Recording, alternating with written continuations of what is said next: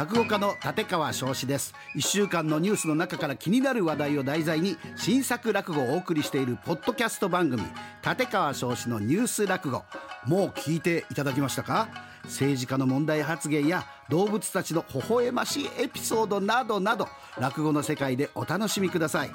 アップル、スポティファイ、アマゾンの各ポッドキャストで立川翔志で検索してフォローお願いします。また YouTube でも聞くことができますよ。さらに生放送でいち早く番組をチェックしたい方はラジコで RKB ラジオ立川少子キーサイトを聞いてください。毎週金曜朝6時半から10時まで生放送中です。さらにこの立川少子ニュース落語は本で読むこともできます。お近くの書店ネット通販でお買い求めください。本と音声両方で立川少子のニュース落語どうぞごひいきにさあ、今日も始まりましたトランジット新たの熱血マンデー野球塾。本日も担当させていただきます。トランジット新たです。よろしくお願いいたします。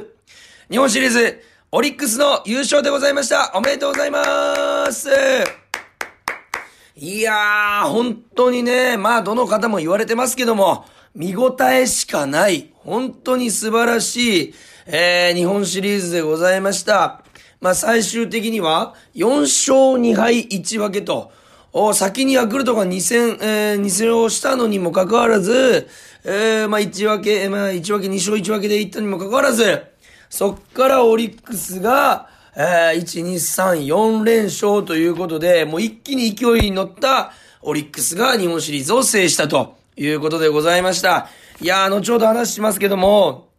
MVP 候補は本当にいまして、えー、まあ、杉本さんがね、MVP を取られた、あでございますけども、やはり、この、まあ、杉本さんも言っていたように、投手陣、山本由伸さんが投げなくても、えー、投手陣を、他のいいピッチャーも揃ってるから、信じていたと言っていましたが、山本由伸さんって一勝もしてないですね。一試合しか山本由伸さん投げてない。日本のエースも山本由伸さんが、あー打てるかどうかが日本シリーズのこの、お見極めポイントというふうに、えー、いろんな人もね、言っていた。僕もそう思っていただけに山本由伸さんなしで、えー、まあ、オリックスが制したということで、チーム力、えー去年のお雪辱を、日本シリーズという舞台で果たしたと。しかも、最後の2連勝は相手のホーム球場神宮で、え2連勝で優勝を決めたということでございました。まあ、ヤクルトからしたら本当に目の前で胴上げを見て、えーきついきつい瞬間だったということでございますけども、なんかね、2021年、オリックス、ヤクルトの日本シリーズ、ヤクルトが勝ちまして、今年は2022年、オリックスが勝ったと。えーなんか、この2チームでこの2年間、えープロ野球を語れるぐらい、本当に痺れるような日本シリーズでございました。えー、まあ僕的には、えー、まあ、お日頃ね、この日本シリーズ入る前、ホークスの、えー試合をすべて、えー全試合解説ということでやらせてもらっておりまして、その時から常々言っておりました。フォアボールとエラーが失点に結びつくと、これ負けるんだよと。で、フォアボールと失エラーが失点には必ず結びつくと、結びつく確率が高いと普通にヒット打たれるより、というふうに言っていまして、まさにそれが日本シリーズでも起きちゃったということでございます。なんか数字だけ並べたら本当にね、この後で言う情報がね、とにかくね、ええー、っていう情報、面白い情報が揃ってますんで、それをね、後ほど、えー、まあ、説明させていただきたいなというふうに思います。それではもう今日早速、日本シリーズ振り返っていきましょうか。今日も始めていきましょう。プレイボールランジット新たの熱血マンデー野球塾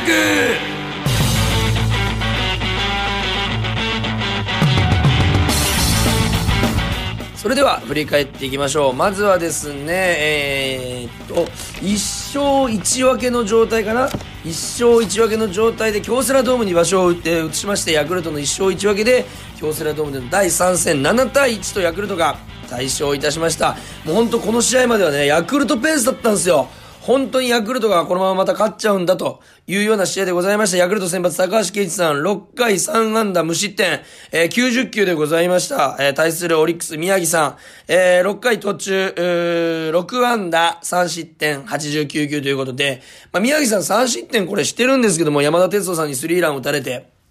ただ、本当にもう4、うんまあ、それまで、えー、というかまあ、それ取られた後ももう6回までは本当に綺麗な投手戦、えー、両サウスポーが、えー、オリックス、まあ、京セラドームの、おマウンドで躍動しておりました。去年の、えー、完封も、高橋圭司さん、日本シリーズ初完封した時も、お確か神宮だった、あ、神宮じゃない、京セラだったような気がするんですけども、本当に、両投手が強みを出したと言いますか、えー、特徴の出た、えー、投球でございました。本当に行き詰まる投手戦、ヒットがもうとにかく少なかった。まあ、高橋圭司さんは、えー、強気のストレート攻め、ストレート攻め、ストレート攻めで、えー、緩いカーブを織り交ぜることによって、ちょっとタイミングを外すと。ただやっぱりインコースのストレートでバンバン行くことによって、オリックス打線がなかなか手が出せないといったような強気の、えー、高橋奎二さんらしい投球でございました。対する宮城さんは、まあ、えー、まあ、球速は高橋奎二さんより劣るんですけども、えー、高橋奎二さんよりもっと緩いカーブ、えー、これをノーツーとか、ノーボールツー、あー、ツーボールノーストライクか、の、えー、ボール球2球で先行して、ちょっとカウントが悪い時に、ストレートで来るだろうなとバッターが読んだバッティングカウントで、えー、カーブを投げると、言ったような、この頭を使った、あピッチング、そして度胸のあるピッチング、緩いカーブをとにかく、えー、対応して、えー、多投してタイミングを外しつつ、えー、とにかくこの相手バッターが待っていない球を投げ続けた、そんないいピッチングだったのではないかなと。結果的に、えー、高橋啓治さんにまあ勝ちはつきましたけども、えー、宮城さんもとても素晴らしいピッチングだったと思います。えー、4回裏ですね、えー、0-0、えー、0対0で、えー、迎えた4回裏、まあ、試合を振り返っていきたいんですけども、えー、ワンアウト1塁、えー、まあ、先頭バッター吉田正尚さんがヒットで出て、4番のトングーさんがサードゴロで、トングーさんが1塁に残ったんですよ、ワンアウト1塁。その時に5番の宗さんがセンター、まあ、センターというか、まあ、左中間ですね。左中間にツーベースを放って、ここはノーアウト、あ、ワンアウト2、3塁に、まあ、なるんですけども、僕、正直言います。ここが、あいきなり、えー、まあ、結果的に0点となったここが、僕今日の明暗じゃないかなというふうに思います。4回裏、ワンアウト1塁から宗さんが左中間にツーベースを打って、ワンアウト2、3塁にするんですけど、すいません、正直、これトングーさん1塁から帰ってくるべきだったんじゃないかなと。いうふうに思いまして、帰ってこれたんじゃないかなというふうに思いました。えー、まあ、ワンアウトということで、まあ、打った瞬間スタートを切れるわけではないんですけども、低い打球、あんまり高い打球じゃなかったですし、完全に左中間ど真ん中行っていた。えー、さらに、えー、京セラドームという球場はバンドが跳ねますので、滞空時間が長いとバウンドした時の。と、さらに、また、一塁ランナーの左中間で打球が見えている。えー、さらに、日本シリーズは1点差勝負になる。いろいろな状況を加味しても、加味して、やっぱりここは、あ回る、絶対に回るという気持ちで、えー、ホームに帰ってきた方が良かったんじゃないかなというふうに思います。えー、まあ映像を見てましたけども、ちょっとね、三塁で止まるような走塁、えー、になっておりましたので、まあスタートが良かったり、ベースランニングが良ければ、まあホームまで帰ってこれたかなと。てか帰ってきて欲しかったなと。トングさんに一か八か勝負して欲しかったなとえいうふうに思いました。結果的にその次の回の5回表にスリーランが飛び出すということで、決勝点になってしまうという試合になりました。まあその後ね、このトングさんが2、3塁で止まってって、えー、ワンアウト2、3塁で中川さん、杉本さんが連続三振に取られたというのもあるんですけども、まあ、ここは高橋圭一さんのさすがの投球、強気の投球でございまして、もうギアチェンした瞬間がもう一気に分かったと。本当にギアを変えた瞬間でございましたの、ワンアウト2、3塁大ピンチで、えー、ギアを上げて投球した高橋奎二さんに分配が、分配が上がったんじゃないかな。軍配が上がったんじゃないかなというふうに思います。えー、そして先ほど言いました5回表山田、えー、哲人選手の、えー、スリーラン。本当山田哲人選手ね、調子があまり上がらずにここまで来たというところで、えー、まあ、ヤクルトの、高津監督が、あ1番、塩見さん、3番山田さんのところを、1番山田哲人、3番塩見というふうに打順を変えて臨んだ試合を、で、山田哲人選手がしっかり、えー、結果を残すと。その前の打席でヒットが出てなかった、それ前の打席まで全くヒットが出ておらず、調子が悪かったんですけど、ボテボテでヒットが出たんですね、前の打席で。でそれでやっぱり、えー、まあ、ヒットは最高の薬と言いますけども、どんなボテボテでもとにかく H ランプがね、灯れば選手は乗っていける。そういうのがマジ、本当にこの、現実になったというか、マジでその通りになった結果だったんじゃないかなと。一本ボテボテでもヒットが出ることによって気持ちが楽になって自分といつも通りのスイングができる。まさにそういったような、えー、スリーランでございました。宮城投手のインコースのストレートだったんですけども、そんなにまあ、あ厳しいコースではないかもしれないですけど、しっかりインコースに行ったいい球だったので、これはまあ打った山田哲スト選手を褒めるべきかなというふうに思いました。まあ、ここが、うん、今日の明暗4回裏のそのトングさんの走塁が今日の明暗かなというふうに思います。えー、これで、えー、2勝1分けということで、ヤクルト完全有利な状態で迎えた10月26日水曜日、えー、の試合でございますけど、ここをなんとか、オリックスが踏ん張りまして、1-0ということで渋い試合を乗り切ることができました。これがまずね、この日本シリーズ通じての明暗だったんじゃないかなというふうに思います。この1-0で相手を制することができた。あそれまでヤクルトに5点、3点、えー、そして7点ということで15点取られている。でもこちらは7点しか取れていない。そういった試合で1-0で勝つというのは、えー、まあ本当にでかかったかなと。相手、ヤクルトが石川投手、結果的に負け投手になってしまったんですけども、5回、えー、2安打1失点88キロ、素晴らしい投球。これで、あのー、3回の裏に、まあ、杉本さんのタイムリーで点数を取られてしまうんですけど、正直、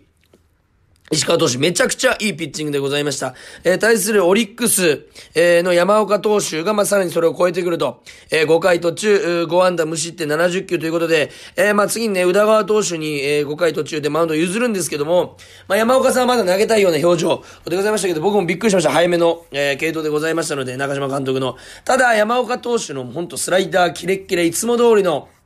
本当に、えー、打者が手も足も出ない投球でございました。ただランナーはね、まあ出しつつというのが大きかった。あただその中で抑えることができた。そこの明暗をちょっと説明したいというふうに思います。まずですね、ヤクルト、1回表ヒットとエラーでノーアウト1、2塁を作るんですよ。これね、ノーアウト1、2塁を作ったにもかかわらず、えー、クリーンアップで、えー、無得点。これが痛かったなと山田哲人選手、村上選手、オスナ選手。このね、山、えー、まあ、ヤクルトが誇る最強クリーンアップで点が取れなかったというのが、まあ、ちょっと苦しかったかなと。いうふうに、えー、思います。しかもですね、ヒットとエラーで出たと。エラーは流れが呼び込みやすいので、ちょっとそこを点数に、えー、持っていけなかったヤクルトが、ちょっと苦しくなったかなと。ただ1回裏、あその後ツーベースとフォアボールでツーアウト満塁を作ってるんです、オリックスも。ただここも無得点。この両者無得点ということで、ここでトントンになったはずなんですね。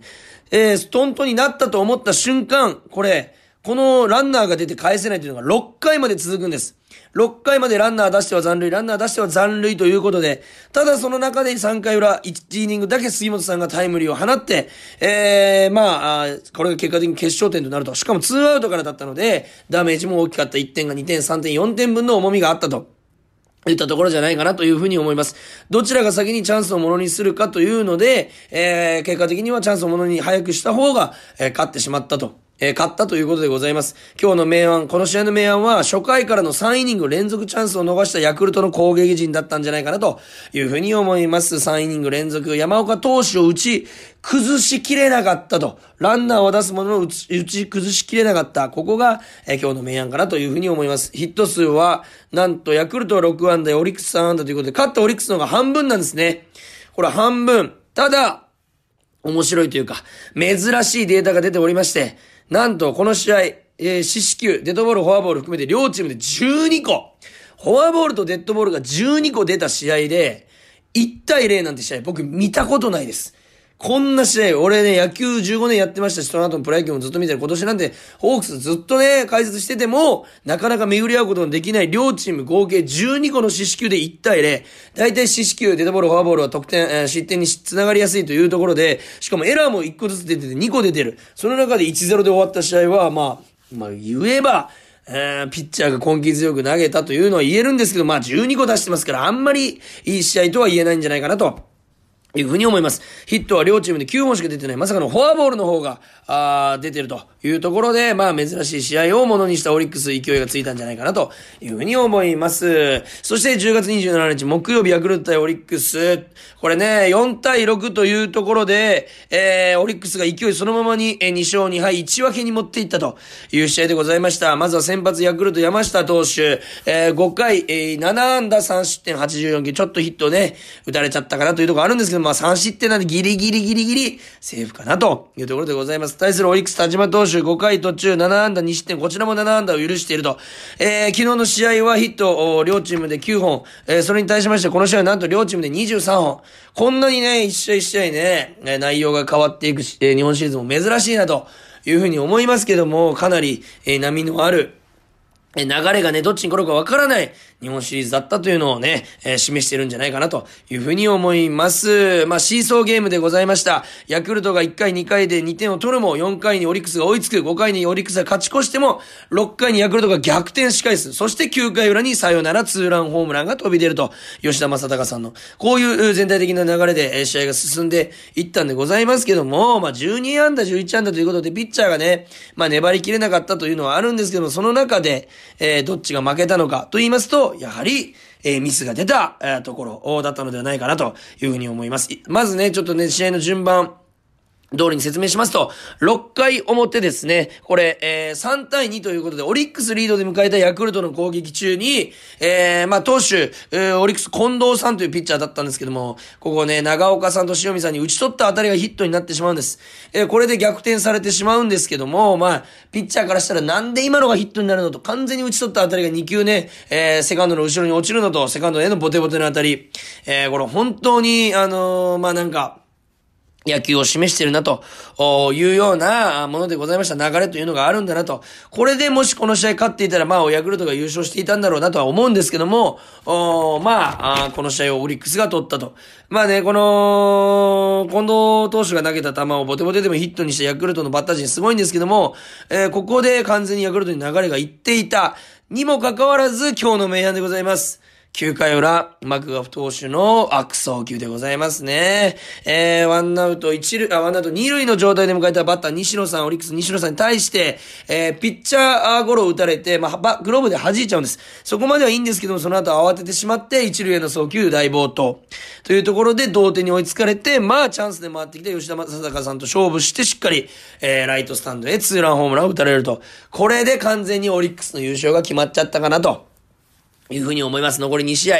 えー、まあ、ここで、まあ、2試合残して2勝2敗1分けとトントンになったはずなんですけども、完全に後から追っかけてきた、ああオリックスにペースをつかまれてしまったのかなというふうに思います。まあ、打ったね、ライト、サイドのホームラン打った吉田正尚さんも完璧でございました。まあ、ちょっと甘めのね、落ちる系のボールだったんで、好きなコースではあるんですけども、あれを上段3階席、2階席、3階席まで持っていたあの打球、まあまあ、皆さんも知ってる通り言うまでもないというか、まあ、吉田正尚さんらしいなというホームランでございました。しかも5回裏に打ったセンターへの勝ち越しホームランもとてつもない打球でしたね。低いライナーで、カメラの画角からなかなか消えない弾道で行ったのに、バックスクリーンに飛び込むと。まあ、打たれた山下さんもびっくりしてましたけども、さすが、日本の手法。ちょっとね、あの、メジャーに行く、行かないなんていう話が出てますけども、まあ、ぜひね、えー、まあ、日本で見たいというのはありますけども、世界で挑戦していてもらいたいというこのね、ファンのわがままな気持ちどちらもあります。ただ吉田正尚さん、これからの活躍も期待というところで、さすがの打球でございました。そして、1日休養日挟みまして、28日神宮に場所を戻して、えー、この試合3対0でオリックスがものにして完全に、えー、勢いをつかむと。ヤクルトがホームゲームで、えー、まあ、完封負けを食らってしまうという試合でございました。えー、ヤクルト先発、エース小川さん、えー、6回4安打1.88球、素晴らしいエースとしての働きでございました。えー、まあね、低めに集めながらも変化球、まあ、ストレートはあまり速くないんですけども、いろんな球種で打ち取っていくさすがの投球でございました。それに対してヤクルト、失礼しました。オリックス、山崎幸也さん5回1安打無失点70球。本当にこのシリーズ通して安定しまくる、本当に神宮に相性がいいというふうに先日も言いましたけども、山崎幸也さん、勝ち投手になりました。見事。ナイスピッチングでございました。本当にね、えー、まあヒットをね、なんと、えー、てか、ヤクルトがこの試合まずヒットを1本。ということで、1回裏の先頭、しかもこの試合の先頭バッターの塩見さんのセンター前だけを、に許し、えー、許したヒットだけというところで完璧に抑え込んだ。あまあ、ゴロ、フライ、えー、そういうのが多かった山崎幸也さんの打たして取る投球が、あそのまま勝利へ、えー、導いたんじゃないかなというふうに思います。さらにですね、あの、太田さん、太田亮さんというね、オリックスの、えー、まあ、あ一番バッターに、えー、起用された、えー、バッターがいるんですけども、この試試合からかな、スタメンは。本当にね、この方が起爆剤になったんじゃないかなというような働きをしてくれました。まだ21歳、えー、天理高校からオリックスに進んだドラフト1位の選手。まあね、近年ずっと注目はされていたんですけども、日本シリーズの舞台でいきなり、えー、まあね、ベンチスタートが多かったんですけども、この試合からスタメン、えー、で、で、えー、スタメンで出て、さらにこの試合も先頭バッターでヒットを放つと、さらに6回表の先,、えー、先制点を取った場面も先頭バッターでヒットを放つと。オリックスになんかね、起爆剤として流れを持ってきた一人の選手ではないかなというふうに思います。えー、さらにですね、9回表、マクガフ投手が2試合連続の悪送球ということで、えー、まあ、追加点を取られて、えー、まあ、決着、試合、えー、まあ、その、わ、まあ、なんていうんですかね、流れを完全に持っていかれて、えー、それでね、試合終了になったんではないかなというような、えー、結果になりました。まあ、マクガフ投手もね、全、え全然実に悪送球してますから、頭にそれがあったというのもあるんですけども、ちょっと低め投げ、えー、すぎてしまって、えー、セカンドからファーストへのベースカバーに入った山田投手、えー、山田選手も、動きながら取るので、低めの膝元の打球、あ送球というのが一番取りにくいんですよ。そこに来ちゃったということで、エラーにつながっちゃったと。まあ、エラーで失点したチームが負ける典型的な、あ試合だったんじゃないかなというふうに思います。先ほども言いました。えー、今日の明暗はヤクルトをヒット1本に抑えた、オリックスの投手陣にあっぱれ、そしてヤクルトのバッター陣が、まあ、まあ、序盤は良かったんですけども、この日本シリーズの中盤からは、ちょっと、意気消沈と言いますか、あまあ全体として打てなくなってきたのかなというふうな印象でございます。そして、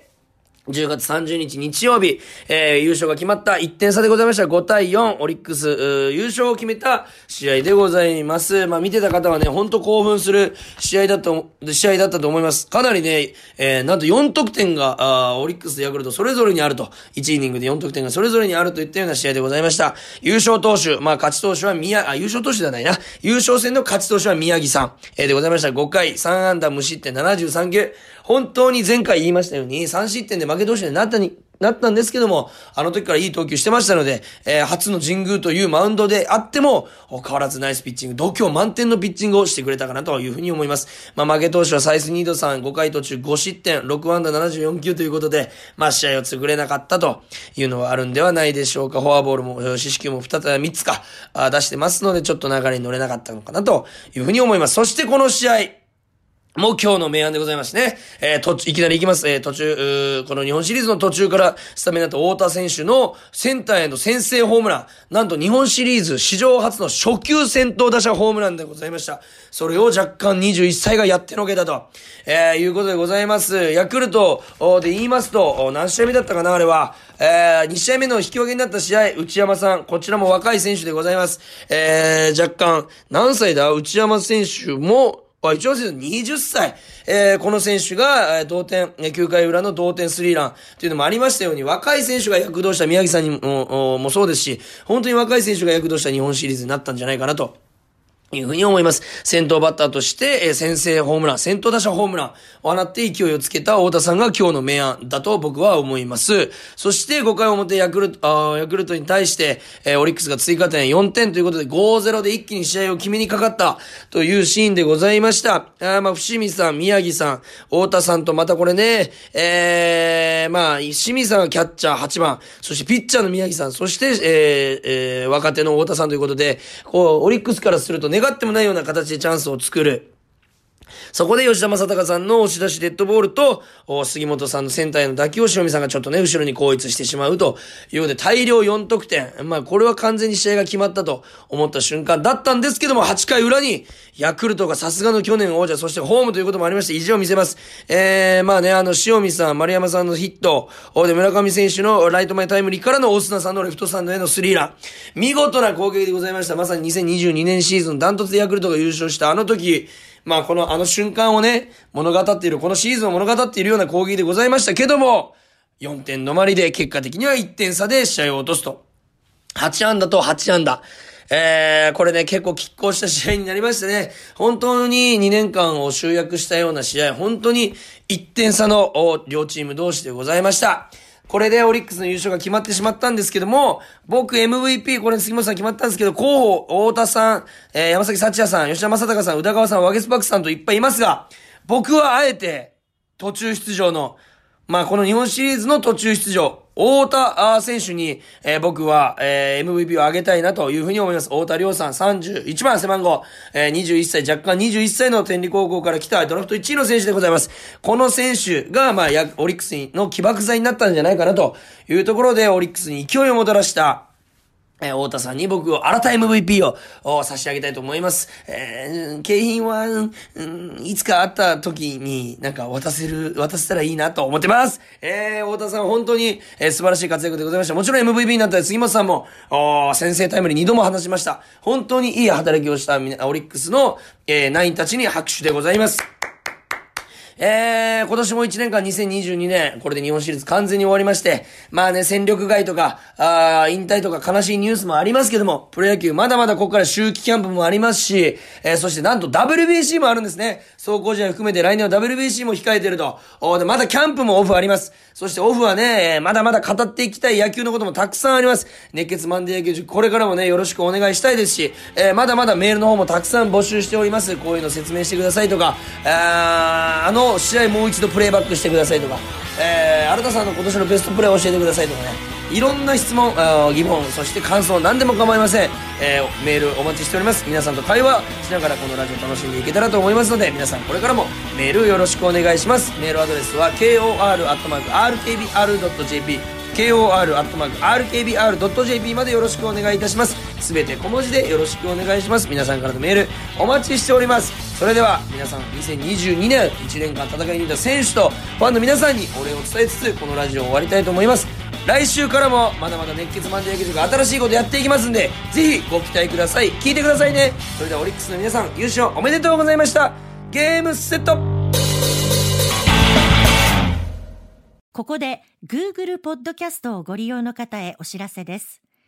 Google ポッドキャストは2024年6月23日をもってサービスを終了します。引き続きこの番組をお楽しみいただくには、ラジコ、Apple Podcast、Spotify、Amazon Music、YouTube Music、いずれかのアプリをご利用ください。これからも RKB ラジオのポッドキャストをお楽しみください。